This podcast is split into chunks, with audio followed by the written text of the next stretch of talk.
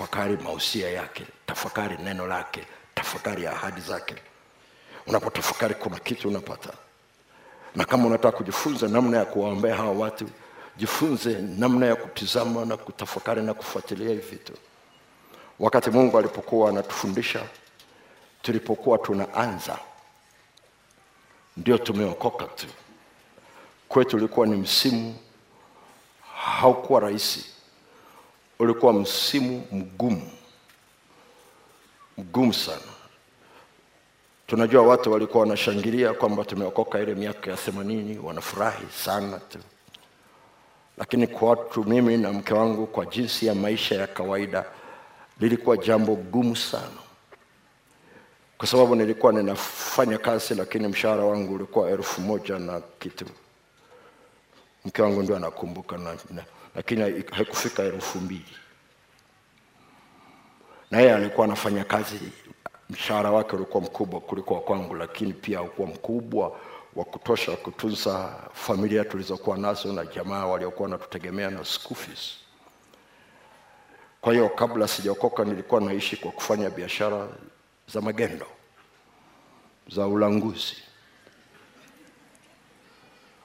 Na nilikuwa napata pesa nyingi sana nilipookoka nilijua hiyo sio njia nzuri nikaacha. Lakini hakuna mtu aliyenifundisha namna ya kumtegemea mungu na namna ya kupata kipato kingine kwa halali.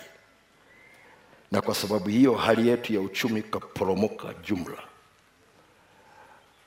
Tuliokuwa tunawasomesha shule wakafukuzwa shule wakakaa nyumbani.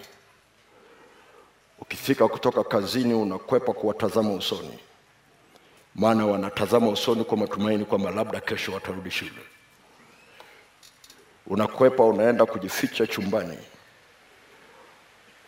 Unatokeza tu saa ya kula chakula.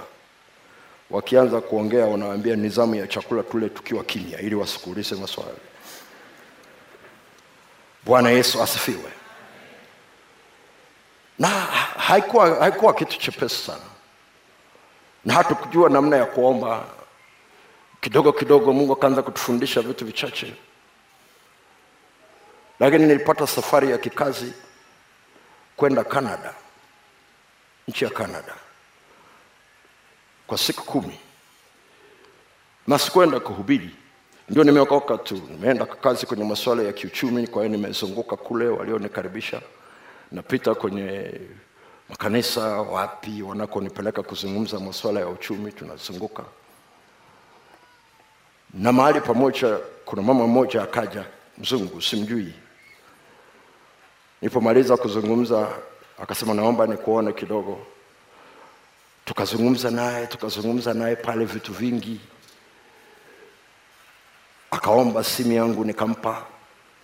Na mi nikachukua ya kwake. Nikarudi. Niporudi tanzania baada ya miezi michache hivi akapiga simu kutoka canada.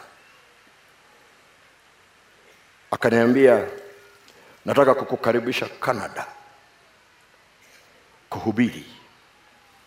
Maana aliniuliza vitu vingine unavyofanya ni nini? Nikamwambia ndio naanza kidogo kidogo kuhubiri. Sasa ile kukatisha tu kidogo kitu kilichonishangaza nilipoenda niligundua kwamba haendagi kanisani lakini amenikaribisha kuhubiri. Alikuwa mkristo huko zamani akaacha masuala ya kwenda kanisani sijui kitu gani kilimkorofisha. Lakini tulipokutana naye akasikia msukumo wa kurudi kanisani. Na akaenda moja kwa moja kwa wachungaji na kuwaomba watoe nafasi nikahubiri.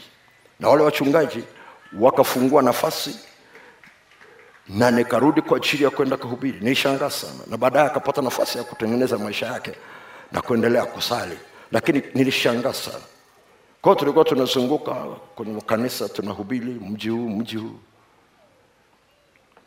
Alafu tulipoondoka akaniuliza hivi nikitaka kupeleka pesa kwenu napelekaje? Nikaambia mpaka niulize mpaka niulize. Kwao nikarudi huku nikauliza sikujua alichokuwa nawaza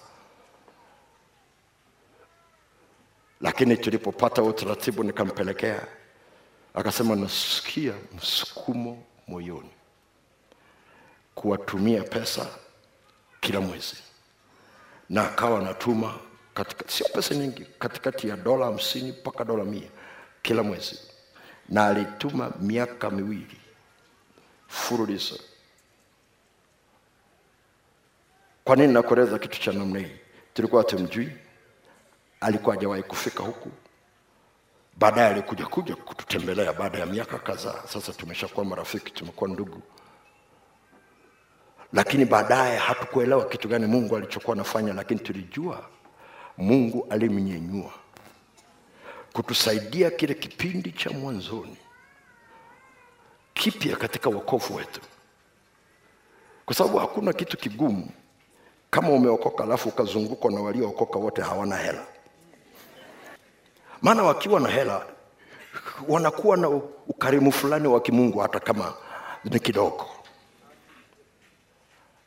lakini mnapokuwa mmezunguka wote, mko kama wale waliomzunguka Daudi, wana madeni, hawana hela eh. Bwana Yesu asifiwe. Alituletea mtu akatupa, baadaye ndio tukaanza kuelewa, maana tuliwahi tukaanza kukutana na watu wa namna hiyo kila kona. Kila msimu mpya unapokuja wa maisha yetu na huduma, tulikutana na watu katika maeneo tofauti tofauti, maeneo tofauti tofauti, na hatukuzungumza naye kwamba sasa hali ya uchumi imebadilika, wacha. Lakini hali ya uchumi ilipobadilika, naye akaacha kwa sababu alikuwa hatukumwomba yeye, ndiye aliyekuwa amesukumwa ndani yake. Bwana Yesu asifiwe. Ukienda ndani ya Biblia utakuta mifano kadha wa kadha. Nataka nikupe mifano kidogo, alafu tuangalie ajenda kama tatu hivi zingine.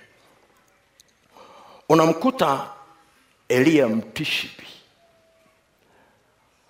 aliposema miaka mitatu na nusu hakutakuwa na mvua mpaka kwa neno lake lile neno si tu liligusa watu wengine, lakini liligusa na mazingira ya maisha yake.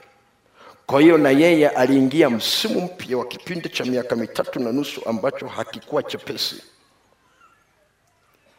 lakini angalia kitu Mungu alichofanya.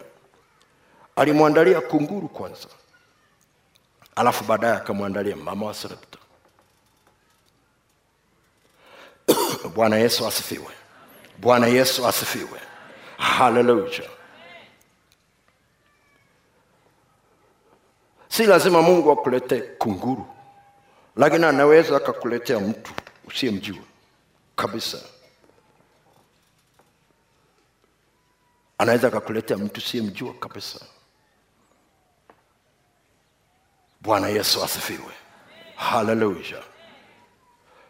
Mnamkumbuka mtu mmoja anaitwa Sauli, baadaye akabadilika jina lake akaitwa Paulo. Msimu mpya wa maisha yake ulianza pale kwenye barabara ya kwenda Dameski alipookoka. Alipookoka pale, kila kitu kilibadilika kwenye maisha yake. Aliponyenyuka pale chini, Yesu alipokuwa anamsemesha, macho yake yakawa hayaoni, akaambia ingia mjini, maanake ingia Damascus. Dameski kwa lugha ya sasa ni makao makuu ya nchi ya Siria, Damascus. Sema ingia mjini, na akaingia mjini, akaachwa hapo na wenzake, maisha mapya kabisa. Angalia pale mwanzoni, Mungu alimwinulia watu wawili muhimu. Wa kwanza alimwinulia Anania. Anania, ukisoma hii habari, kwa wale ambao mnasoma Biblia ni rahisi kufuatilia, lakini kama ni mara yako ya kwanza, utakuta hii habari kwenye kitabu cha Matendo ya Mitume sura ya tisa. Soma ile sura ya tisa kuanzia mstari wa kumi mpaka wa ishirini na nane.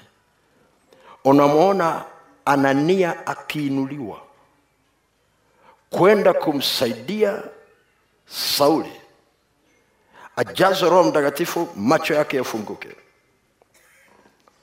Na Anania akaenda akamwombea, magambo yakadondoka kwenye macho yake, na Mungu akamfungua macho. Na alipofunguliwa macho, unaona jinsi ambavyo alianza huduma kidogo kidogo pale, na si kila mtu alimfurahia, lakini baadaye alirudi Yerusalemu. Alipofika yerusalemu akataka kujiunga na wanafunzi biblia inasema. Alipotaka kujiunga na wanafunzi wakakataa kumpokea kwa sababu ya ushuhuda aliokuwa nao wa ukatili juu ya watu waliokoka. Kwa hiyo hawakumwamini